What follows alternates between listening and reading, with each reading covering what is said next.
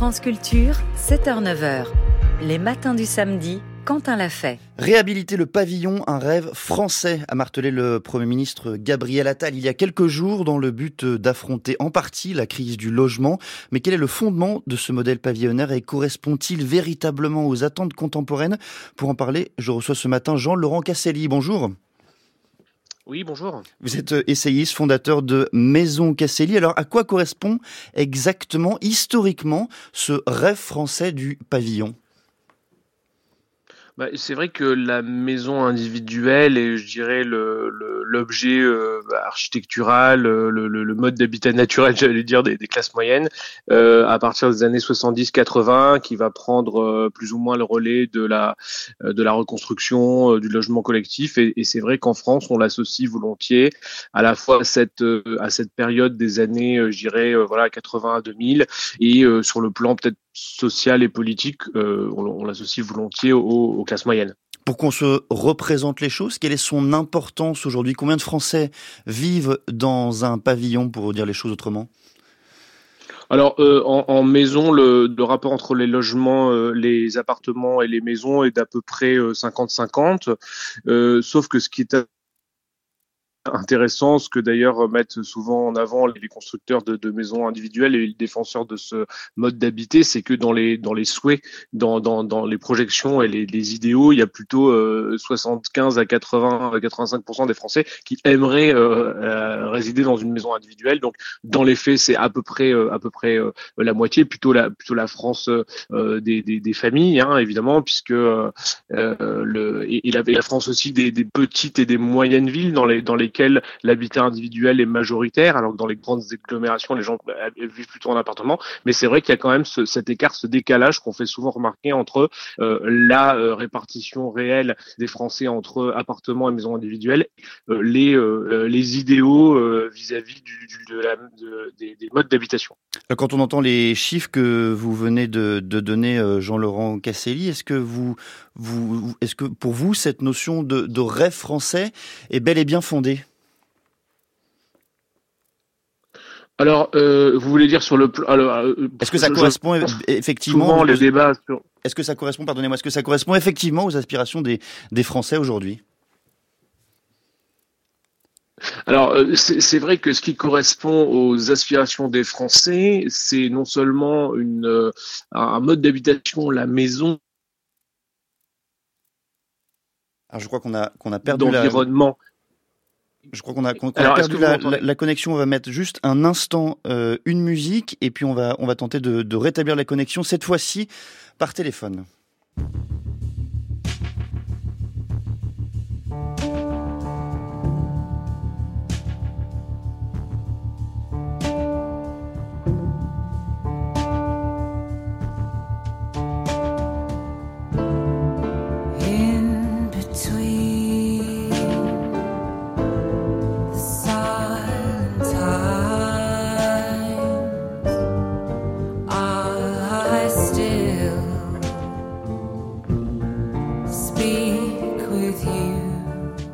Connexion rétablie avec vous, Jean-Laurent Casselli. Donc, je vous repose ma dernière question. Est-ce que le rêve français correspond bel et bien à une réalité Est-ce que les Français aspirent toujours autant à accéder au, pavillon euh, Oui, alors, je, ce qui est c'est un, mode d'habitat, la maison et son jardin, mais c'est pas que ça, c'est aussi un environnement qui va avec, euh, qui est euh, celui, encore une fois, de euh, la, ce qu'on associe à la campagne, à la nature. Quoi, les gens aiment les maisons individuelles et les lotissements parce qu'ils l'associent à la vie de, de, village, encore une fois, un petit peu idéalisée, en tout cas à la vie éloignée des villes, avec de l'espace, avec une proximité à la nature, mais en même temps avec une bonne, une bonne connexion par les transports en commun ou, ou par l'automobile aux villes qui concentrent les services, les écoles, les, les, emplois, les hôpitaux. Donc il y a encore aujourd'hui ce paradoxe français qui est souhaiter la maison individuelle plutôt proche de la nature, mais euh, à euh, distance raisonnable des, euh, des, villes et de leur, de leur densité. Lorsque Gabriel Attal, le Premier ministre, évoque l'idée de réhabiliter le pavillon, pourquoi le pavillon apparaît-il comme une partie de la solution face à la crise du logement? Bah alors c'est vrai que il fait partie des outils qu'on peut mobiliser dans une panoplie de, de, de solutions. Euh, J'insiste sur le fait que ce qui a été euh, annoncé, c'est pas tant la euh, le redémarrage d'une construction pavillonnaire type années 80-2000, encore une fois, où on faisait ce qu'on appelle de l'étalement urbain, c'est-à-dire qu'on on allait construire de la maison et du lotissement sur des terres vierges ou, agricoles.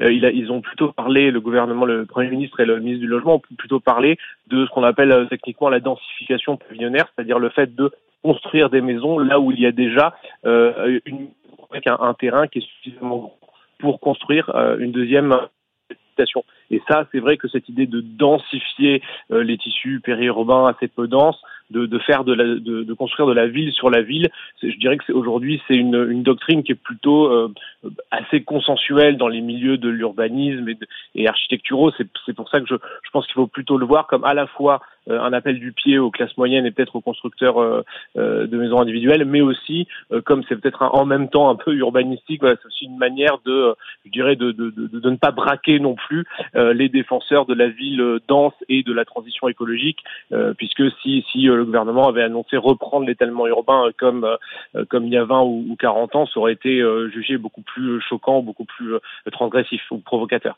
La densification pavillonnaire, une démarche consensuelle, dites-vous, Jean-Laurent Et dans le même temps, c'est une démarche compliquée à mettre en œuvre. On lit beaucoup, on entend beaucoup que les normes parfois entravent la construction de pavillons. À quel point est-ce que c'est difficile aujourd'hui de construire des pavillons euh, en France?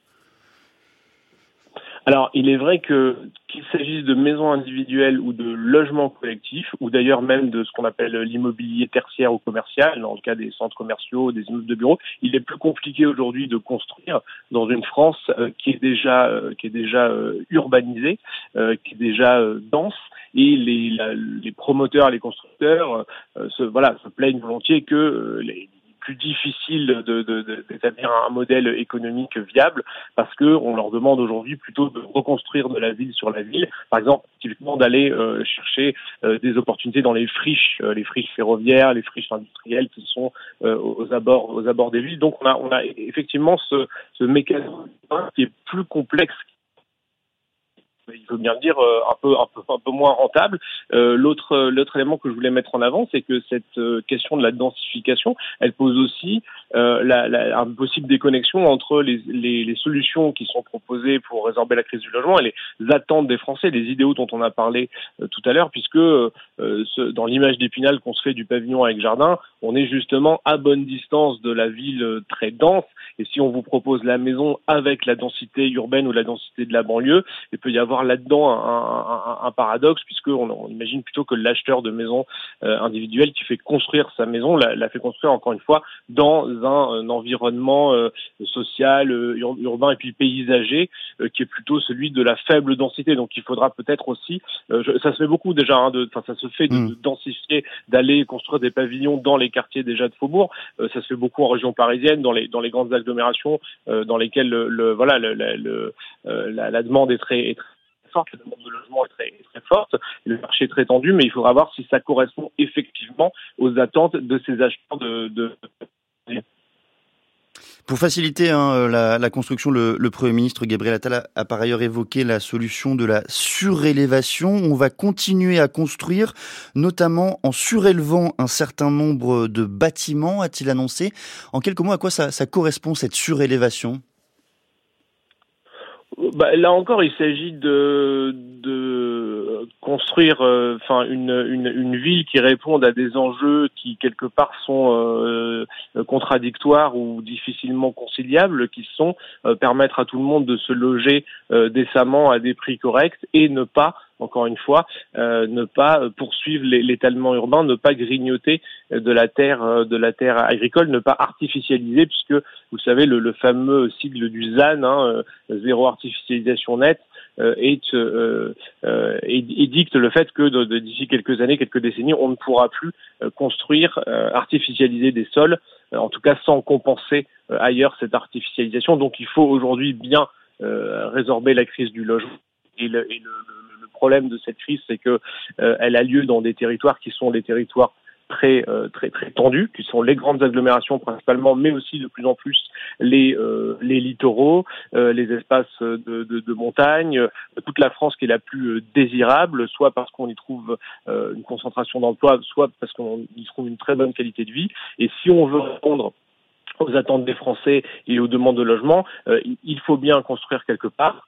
Or, on ne peut pas euh, le faire n'importe où, on ne peut pas étaler la ville à nouveau. Donc, la solution qui nous reste, c'est, euh, je l'ai dit tout à l'heure, de construire la ville sur la ville. Ça veut dire quoi? Ça veut dire peut-être densifier effectivement du, du, du tissu possible et peut-être également en euh, surélevant présent euh, là où on a déjà artificialisé, mais euh, de même qu'avec euh, la maison individuelle, on se heurte aux, limites acceptables des Français liées à la densité. Avec la verticalité, on se heurte à une autre, j'allais dire, frayeur architecturale ou urbaine de, de, la société française, qui est celle des tours et des immeubles de grande hauteur, qui est parfois difficilement acceptée par nos concitoyens. Merci beaucoup Jean-Laurent Casselli d'être venu ce matin au micro de France Culture évoquer le rêve pavillonnaire. Je rappelle que vous êtes essayiste, fondateur de Maison Casselli et je vous prie de nous excuser collectivement pour euh, la qualité de connexion. Il est 7h17.